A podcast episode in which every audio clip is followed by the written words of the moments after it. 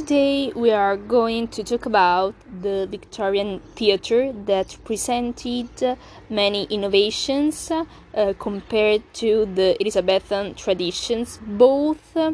as far as uh, uh the structure itself of the theatre uh, and uh, the the themes treated. Um, first of all, the Victorian Theatre um, had uh, the forestage projected out into the auditorium, and the auditorium made of the stall, and then um, five or six tiers of boxes um, in the horse show shape, surrounded by a gallery. Gaslighting um, at the end of the 19th century was uh, uh, substituted by um, electricity. And uh, um, uh, the scene presented two uh, distinct uh, variety. The flat scene that was all painted on the flat on the canvas and uh, the set scene that was much more uh, complicated because made up of several um, separate cutout movable uh, pieces arranged, arranged um, um, on separate planes in different um, ways. As, as far as uh, um, the themes, um, we have to mention two different uh, playwriters of the Victorian age, Oscar Wilde and then um, George Bernard Shaw, that uh, um, instead belongs to um,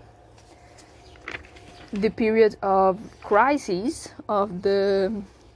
of the century, and so um, of the last um, years of the Victorian age. Oscar Wilde uh, was the most admired dramatist of his days. He was born in Dublin um, in 1854, and he was uh, um, and he came from an Anglo-Irish um, family. His father uh, was a doctor, and he had other uh, illegitimate um, children. So uh, Oscar Wilde um, had a very difficult uh, childhood, also because uh, um, his mother um, treated him as a girl because she wanted um, a daughter. However, um, at the age of 20, he graduated in classical studies at Trinity College and obtained a scholarship for um, Oxford. Here, he became um, a mason and then settled in, in London and, become, um, and became a very important spokesman um, of his time uh, for the School of Art for Art's sake, which is a sort of motto that characterized also his uh, uh, literary uh, production. So the idea that uh, art um, doesn't need um, um, a goal, a sort of aim, but um, art. Mm, um, is made for art's sake itself.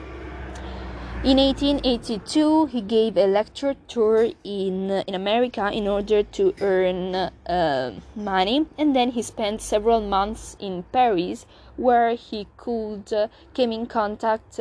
could come in contact with the um, Bohemian um, artists belonging to the group of uh, um, decadentism. How do you say in English? I think so. Um, in 1884, he married Constance uh, Lloyd, and they had two children, uh, Cyril and uh, uh Vivian, for whom he wrote The Happy Prince and Other Tales, so a sort of collection of short stories for children. In 1895, he was arrested and imprisoned in Reading Gaol for homosexual offences. he was accused by Lord Alfred um, Douglas, the father of uh, um, Bosie, the the lover of uh, um, Oscar Wilde, who was uh, um, 22 years old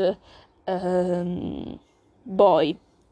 He had uh, um, committed acts of gross indecency, according to Lord Alfred uh, Douglas, and uh, he was released from prison um, just two years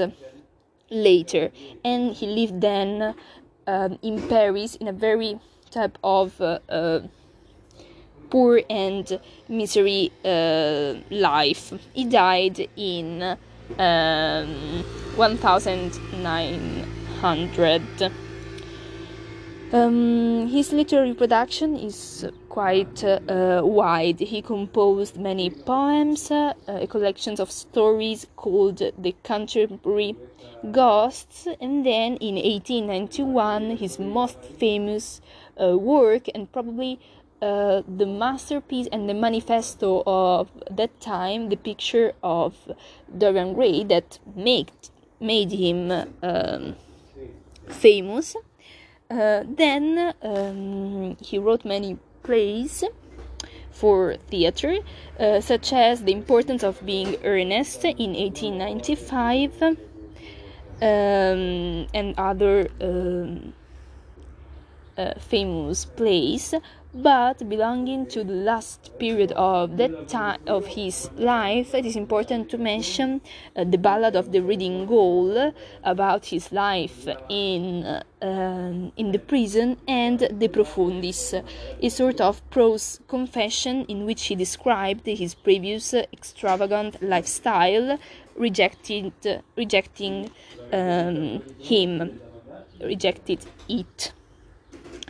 um, in fact, Oscar Wilde um, represented the, uh, the figure uh, not only in his uh,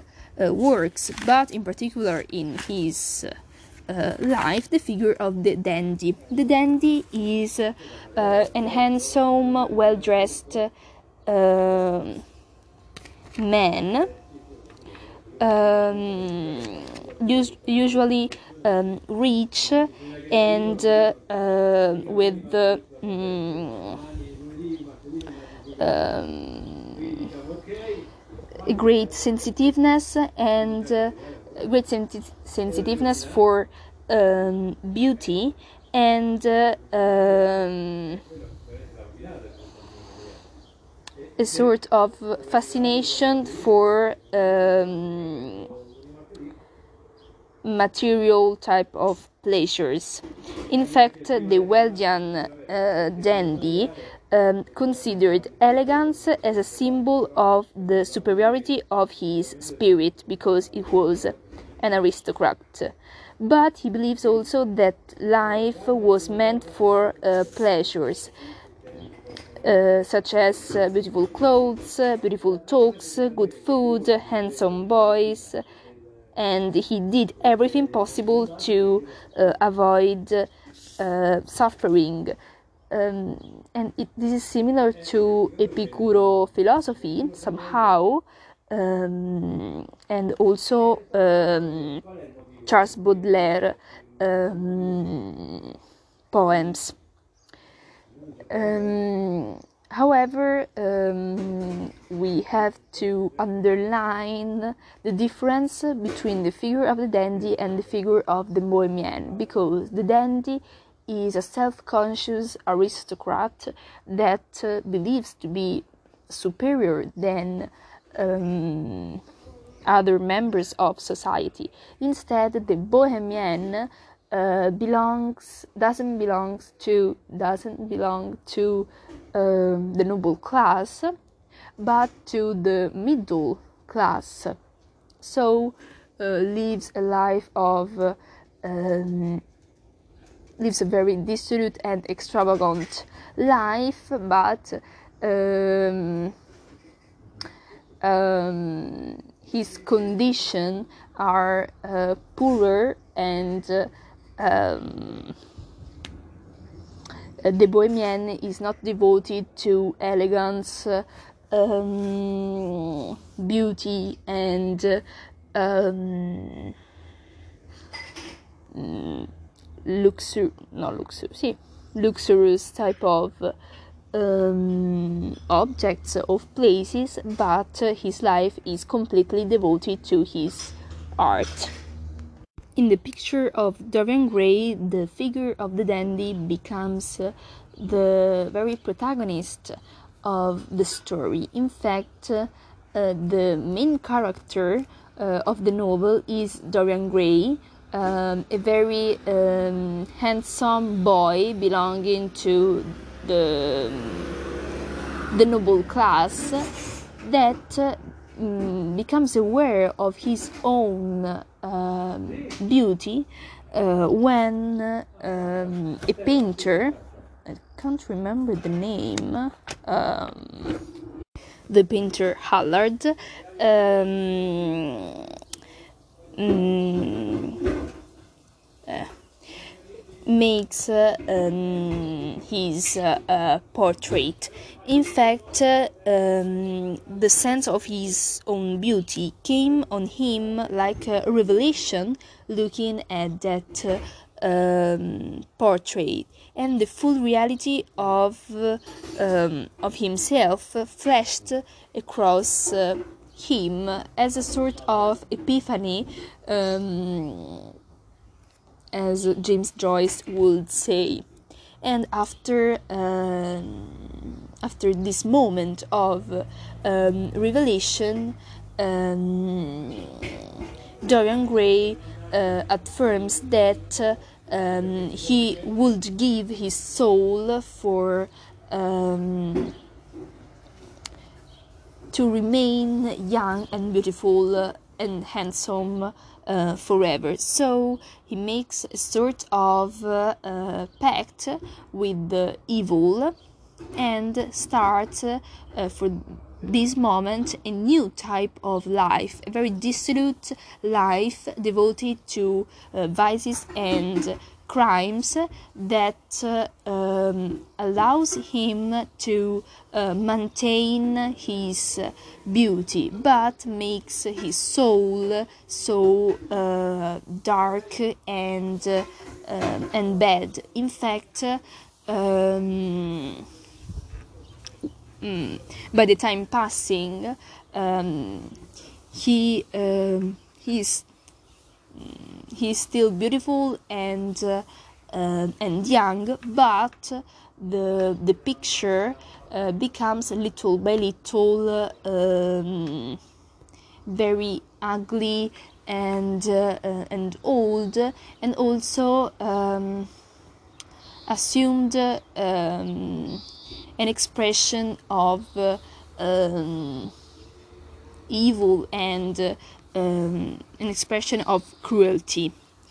And end of the novel, uh, Dorian Gray, uh, in order to free his soul from uh, this condition, uh, because uh, he can't uh, um, he can't bear the weight of his life and also the the sight of that uh, ugly uh, picture. Um, um, he takes uh, um, a knife and uh, uh, breaks the, the canvas, but this uh, um, causes the death uh, of himself, so a sort of uh, um, suicide. And at the end of the novel, Dorian Gray becomes ugly and old has his soul, and the picture uh, comes um, comes back to um, its um, original um, shape. This is a perfect example of the aestheticism uh, movement, so the attention towards beauty and uh, materialistic um, pleasures that uh, uh, pervaded uh, that century. A very different type of work from Oscar Wilde is The Importance of Being Earnest, which is um, a, a, play uh, that represents a social satire uh, on the values of uh, the Victorian age placed on um, appearances um, and uh, hypocrisy. In fact, with the importance of being earnest, Oscar Wilde, thanks to his wit, irony, and uh, um, very um, type of funny um, plays uh, on words. Um, Oscar Wilde mocks the morals of the upper classes um, and their uh, superficiality. Um, in fact, uh, um, the title it himself itself presents a sort of um, figure of speech, a stratagem that gives a comic touch to the whole play, because uh, um, Ernest um, alludes to the homophony between the name um, Ernest and the adjective um, earnest that uh, stands for onesto. So um, the the title um, gives uh, um, a clue to understand the the main theme of the play that revolves around uh, a series of misunderstanding and uh, um, exchanges of person of, of people. Um, in order to uh, at the end um, denounce um, English um, traditional conventions and uh, reveal their inherent absurdity. For example, we um, read the abstract from uh, The Importance of Being Earnest, in which Lady Bracknell interviews uh, Jack, um, who is the pseudonym of uh, um, Ernest in order to um, um, understand if he is uh, a good uh, if he will be a good husband for his daughter Gwendolen or not and this dialogue reveals all the superficiality, stupidity, and hypocrisy of the um, upper classes, whose value are like uh, um, empty and uh, uh, based on um, prejudices. In fact, uh, Lady Bracknell um, doesn't talk about uh, Jack's love for um, her daughter or his uh, um, life's projects or dreams, but just uh, wants to, to, to know if uh, he has uh, um, some kind of uh, um, ter- territory um, possessions, um, where does he live, and if the the places um, where he lives uh, is in the fashionable type of uh, um, side of the street and uh, um, if um, if he smokes and so on. Instead, talking about George Bernard Shaw, uh, we should mention some other um, characteristics of the Victorian theaters uh, uh, in the in the last years of the 19th uh, century. First of all, comp- companies uh, um, of actors mainly performed uh, Shakespeare, but Shakespeare's texts were changed in order to suit Victorian uh, morals, so uh, values like prudery, uh, hardworking, love for family, devotion to God, and so on. Uh, moreover, melodramas were very popular. Um, melodramas with uh, superficial, uh, stereotypical uh, characters and absurd plots in which, at the end, good triumphs um, over evil, um, as in um, as in the novels. However, um, in these years, um, another type of genre mm, became famous: the music hall that were appreciated by among the the working class. And it was like a mixture of popular songs comedy and variety um, entertainment. And for this reason it was considered um, immoral by um, um aristocrats and uh, um, in general uh, upper classes another important um, element uh, of these uh, um, years that influenced uh, George Bernard Shaw's uh, um, literary production is the um, standard, standardization of English. In fact, um, during the Victorian Age, um, was uh, set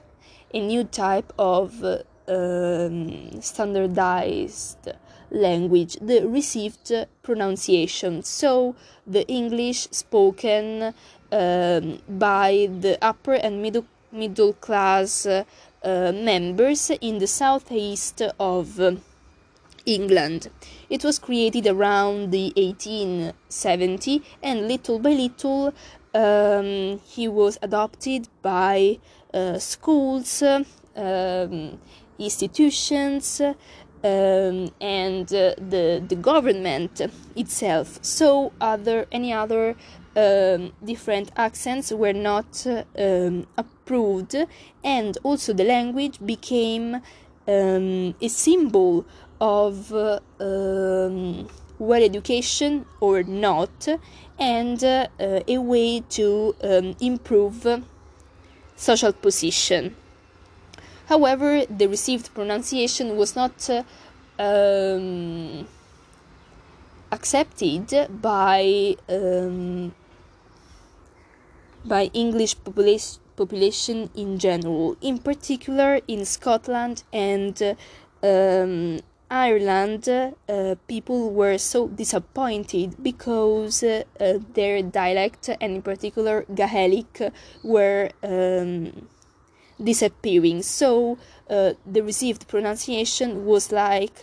um, a way to remove their identity and the possibility to uh, gain um, independence. And this is one of the reasons why uh, many um, nationalistic movements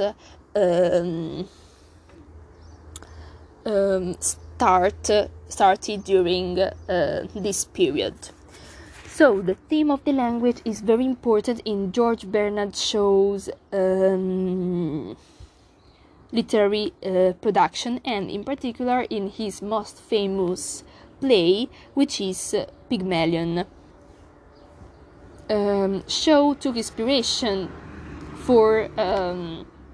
the story of Pygmalion from um, one on one hand Henrik Ibsen's the- Theatre of Absurd and on the other hand from uh, Ovid's Metamorphoses. In fact, uh, uh, the legend of um, Pygmalion uh, tells um, talks about um, an artist uh, interested in um, sculpture. Uh, in sculpture that uh, one day um, creates um, a sculpture of a very beautiful woman and felt in love with him so that uh, gods transforms uh, the statue in um, a real woman, uh, letting him uh, also marry her. So, uh, in the Pygmalion by George Bernard Shaw, um, the um, the story is similar because the protagonist is uh, um, Higgins, a, a professor, um, an intellectual, an intellectual that wants to forge a creature by his rules. In particular, um, Professor Higgins, ho detto Helgins, Helgins era un'altra persona. The Professor uh, Higgins wants to um, transform Eliza Doolittle, um, who is uh, um, a poor cockney flower uh, seller, in a duchess, thanks to the uh, teaching of the right um, rules of uh, um, education, but in particular uh, in particular thanks to the teaching of the correct um, language. So, this is um, a sort of uh, uh, denunciation type of play because uh, um, Shaw, thanks to Pygmalion, affirms that uh, differences between classes are merely a question of uh, um, education and also the um, condition of uh, low classes um, that had the possibility for social advanced uh, ad- advancement um, through uh, the the knowledge of uh, the language and in particular the received um, pronunciation. However, this type of social scientific experiment um, is at the end for um, Eliza Doolittle a real transformation because um, Eliza at the end of of the play is a completely different person than um, uh, at the beginning, and so it is like he's she's like alienated um, both from her community that does not recognize her, both from uh, the aristocrats uh, and from the upper classes because she's she doesn't belong she doesn't belong to um, that classes. So at the end of the experiment eliza is deprived for her job um, she has lost her independence and she's excluded uh, from every type of uh, um, communities. Um, so, um, in addition to the theme of um, alienation, uh, we must cite the theme of the gender because Professor Higgins has a patriarch- patriarchal attitude towards um, Elizabeth. Um, so um, he feels a sense of superiority on her because she's uh, a woman and also because uh, women of um, aristocracy um, didn't have a very important role in in society and um, they were not independent from their husbands like instead uh, sometimes middle class women that could work and uh, uh, be more uh, independent. At the end, as I as I said at the beginning, uh, Pygmalion um, revolves around the the importance of uh, language, which is a way to climb uh, social positions, apparently, uh, but the um, the importance of speaking is uh, uh, conveyed by George Bernard Shaw also with the style of his uh, uh work in which he mixes different accents and re- and uh, registers coming from uh, coming from different classes or different regions of um, England, and this is the reason why George Bernard Shaw won the Nobel Prize in Literature in 1925.